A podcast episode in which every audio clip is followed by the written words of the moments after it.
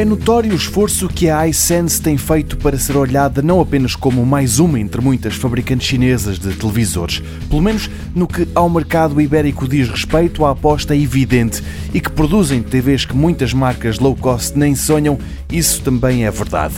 Basta olhar para o alinhamento de televisores que está previsto para 2019, onde há modelos ultra alta definição, OLED, mas também OLED e uma Laser TV. Tudo isto com uma nova versão do software que transforma estes eletrodomésticos em algo mais smart. A iSense vai mais longe e diz mesmo que incluiu inteligência artificial nesta nova coleção de televisores.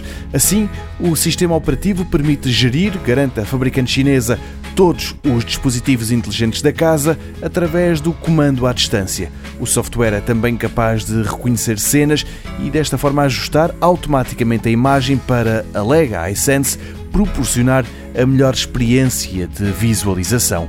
Entre as novidades para Portugal, a fabricante chinesa mostra estar bastante orgulhosa dos avanços que trouxe para o campo das TVs OLED, uma tecnologia da iSense que é mais um LCD melhorado do que outra coisa qualquer. Os televisores desta gama chegam já em abril. O U8B de 65 polegadas vai custar 1.500 euros e o de 55 polegadas 1.100.